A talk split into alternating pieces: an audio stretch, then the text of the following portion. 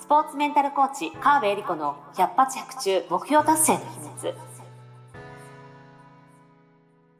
この番組はオリンピック選手のメンタルコーチ川辺恵理子がスポーツだけではなくビジネスにも教育にも共通するメンタルの整え方についてあなたからの質問にお答えしながらお届けする番組です。ジュニア選手トップアスリート営業マン企業経営者の目標達成までをサポートするハルアス株式会社の提供でお送りしますどうも皆さんこんにちは。川辺恵理子の100発100中目標達成の秘密第90回スタートさせていただきます。ナビゲーターのトーマス J. トーマスです。よろしくお願いいたします。そして、よスポーツメンタルコーチの川辺理子です。よろしくお願いします。ろしくお願いします。いや、90回来ました。来ました。あと10回で100回です。やばい。100回目目前。そう、100もう回記念。100回記念何しようって話で今ね、ね収録がちょっとなかなか始まんなかったです。そうなんですよ。考えモードね、にいろん入ってしまな、いろんななんかこう、アイデアがこう浮かんでくるう。ね感じがね、面白いですね。す。うんえ、何がいいんだろう？どうしたらリスナーの皆さんは楽しいんだろねうなんか欲しい意見が欲しい。欲しい意見が欲しいな皆さん、ぜひぜひ LINE から送ってください。概要欄にエリリンにつながる LINE 公式アカウントの登録用のリンクがありますので、ぜひそちら友達登録していただいて、100回記念こんなことしたらいいんじゃない？みたいなのをね、ポうんンポチッとこう気軽に送ってもらえると、はい。あの、僕らも考えやすくなりますので、ぜひぜひ協力してください。本当にお願いします。もう、もうあと10回しかないんで100回まで。どうしよう、どうしよう。もう時間がない。よろしくお願いします。はい、というわけで、今日の相談に移らせていただこうと思います。今日の相談は、お、すごい、弁護士さんからの質問が来ました。はい。すごいですね。いろんな方に聞いてもらってる番組、嬉嬉しいですしいですね。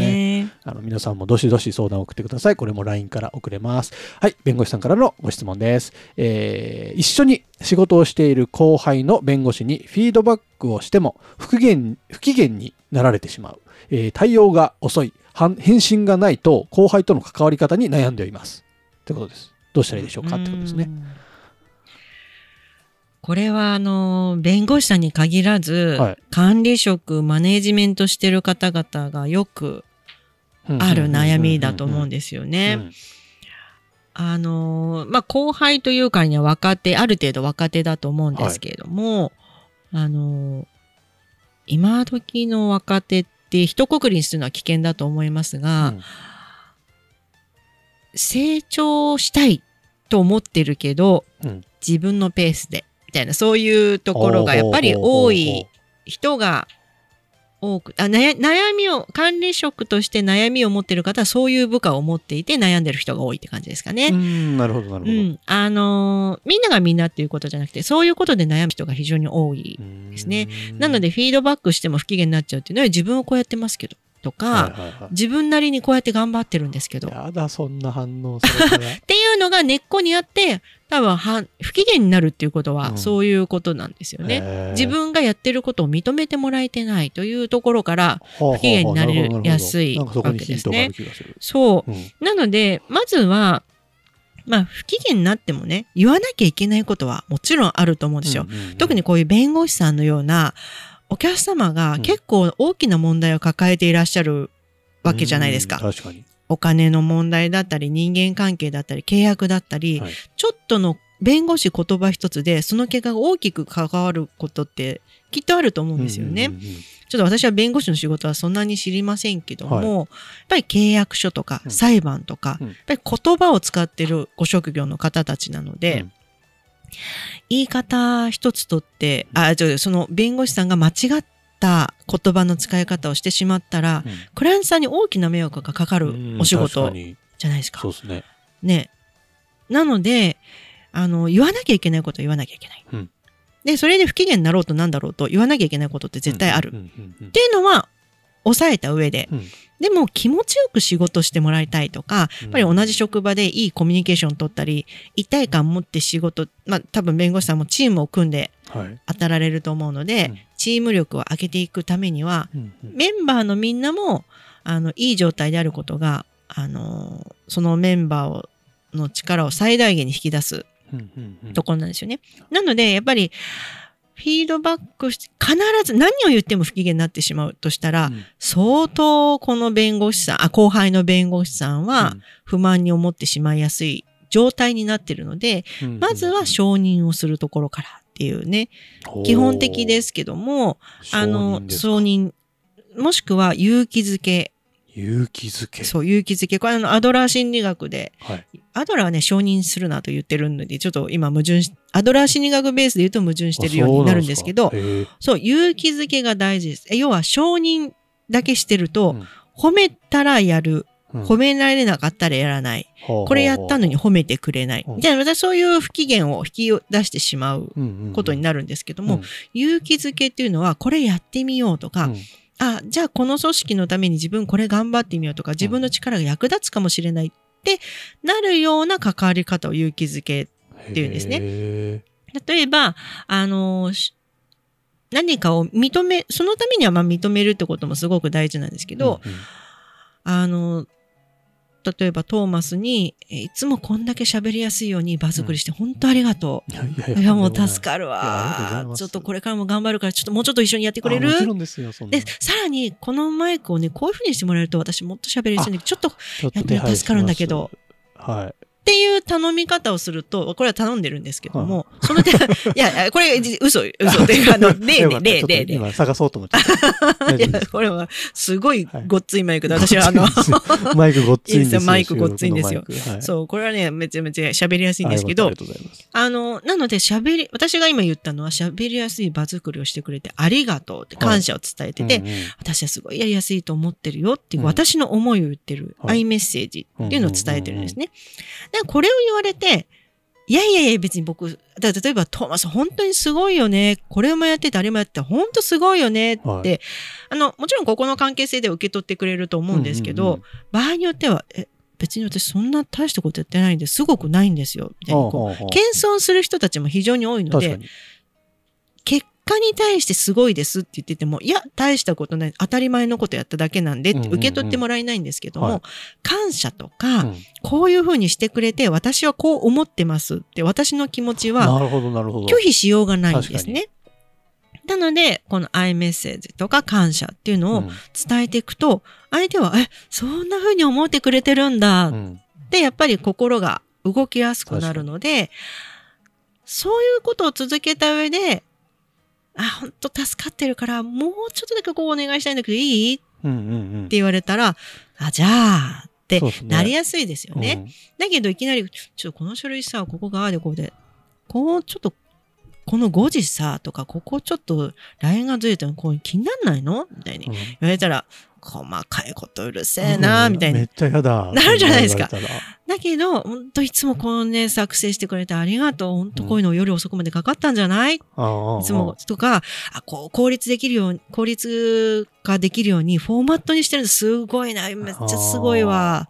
えこれでも大変だったでしょ考えるの。どうやって考えたの、って言って、あ、こここういう風のが大事だと思って、あれ、そうなんだ。さすがだわ。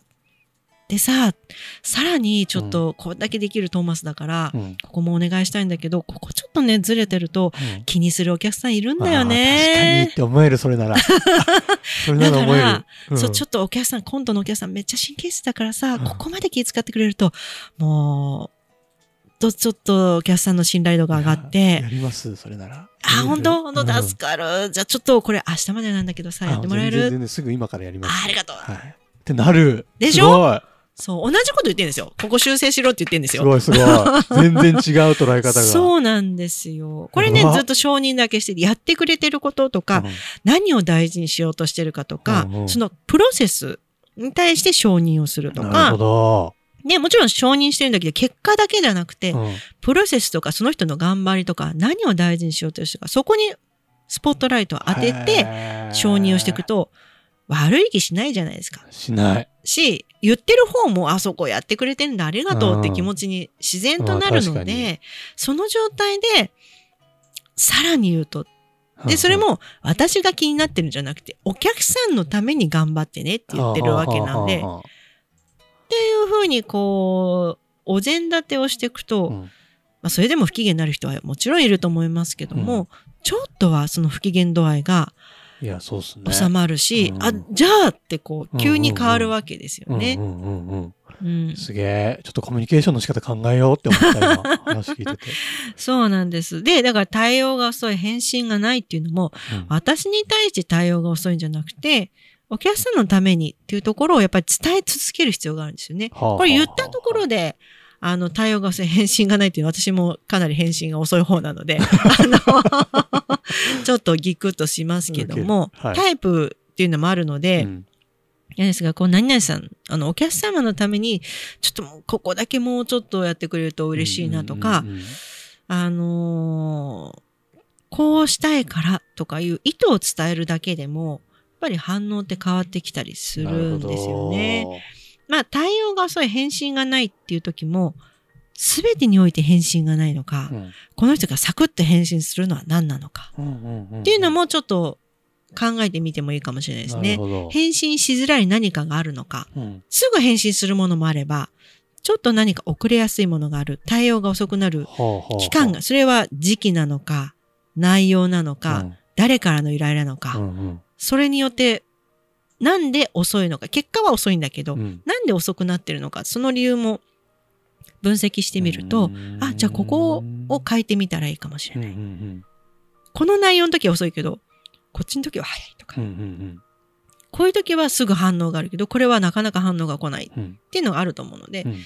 そこをちょっと比べてみると、何を承認してあげたらいいのか、何を変えたらいいのかが見えてくるんじゃないかなと思うんですよねしっかりうん見ることで、そうそうそうそう。なんかそのその後の仕事も変わってきそうですしね。そうなんですよ一回そういう感じで関わると。そう。で、チームでやるなら、あのーまあもちろん育てるって意味では苦手なものをやってもらうっていうのも大事ですし、うんもうプロフェッショナル集団として、もうそのままやっていくんであれば、この人はね、どんどんこのスキルを上げてもらいたい。どんどん得意なものを増やして渡していくっていうのも一つの手ですし、うんうんオールマイティにしたいんだったら、ちょっと苦手だものを依頼するとかやるんだとしたら、ちょっと、なんですかね、期間のバッファーを取っとくとか、は余裕を見ておくとあかね。まあ、常日頃対応が遅いんだとしたら、うん。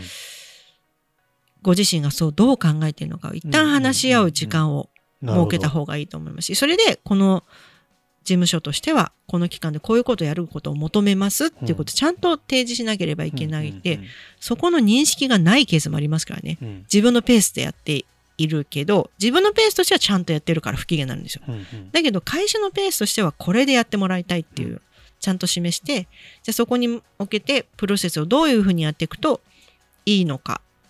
場合によってはそのやり方も教えなきゃいけないかもしれないし、一緒に考える時間を取んなきゃいけないかもしれないし、うんうんうんうん。まあ人を育てるのってやっぱり手をかけないとちょっといけない部分もあるので、うん。これはね大変だと思いますけれども、簡単ではないと思いますが、でもやったらやっただけ、そうですね。パッ、急に変わる瞬間があったりすると思うので、その時、今回早かったね、びっくりしたわ、みたいな。どうしたの？どうやってうまくいったの？うんって成功要因をその人に語らせてあげたら、その人はそれが身につきますから。ないるほど。すっげえわ。やっぱすげえわ、コーチング。や いや、コーチングはすごくないんですけどね。あ、コーチングっていう考え方はすごいですよ。はい。うん。素晴らしすぎます。そうなんです。最初大変かもしれないですけどね。そんなコミュニケーションでチーム作ってったらすげえチームができますね。そう、そうなんです。なんで最初、なので最初からコマコマ、コマコマ、あ、これありがとう、助かるわって、なるほどね。笑顔で言い続けてたら。はあ。いや、ちょっと人との関わり方考えよう、マジで。はい。すげえ勉強になりました。よかったです。はい。そうですね。相手を承認して、勇気づけをしていく。そうなんです。勇気づけ、勇気づけ、はい。勇気づけ。自分に締めこれで込ませ言ってる方もはい元気になりますから。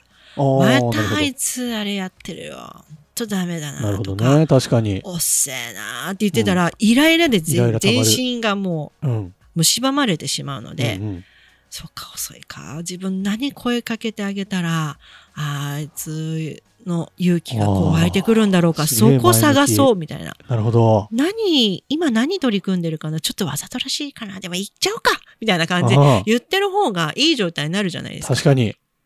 どうせ悩むならいいこ。としかない。そう、そうなんです。いいことしかない。いいこと探しを。この第90回は永久保存版ですね、これ。おー、そうですか。皆さん何度もはい。聞いて、コミュニケーションを鍛えていきましょう、ぜひ。はい素晴らしかった。ありがとうございます。どうでしょう？皆さんも何か感じたことだったりあると思いますので、ぜひ、あの、自分の場合はもっとこうなんですとか、えーこんな時はどうしたらいいですかとか、あの、お気軽にうん、概要欄にあるですね、エリリンにつながる LINE 公式アカウントに友達登録をピッとしていただきまして、えーメッセージでポンポンポンポン送ってきていただければ、えーこの番組で取り上げさせていただいたり、個別に対応させていただいたり、いろいろできますので、ぜひ、えー送ってきてください。はいファンレターもお待ちしてます。待ってます。ファンレターよろしくお願いします。あとあれですね、100回のアイデアも募集中ですので よろしくお願いします。はい、というわけで、カーベリコの100発100中目標達成の秘密第90回以上で終了とさせていただきます。エリリン、今週もありがとうございました。ありがとうございました。今週も最後までお付き合いありがとうございました。あなたの毎日に少しでもお役に立ちますように。来週の配信も楽しみにしていてくださいね。この番組は、提供、ハルアス株式会社、プロデュース、tmsk.jp、ナレーション、土井まゆみがお送りいたしました。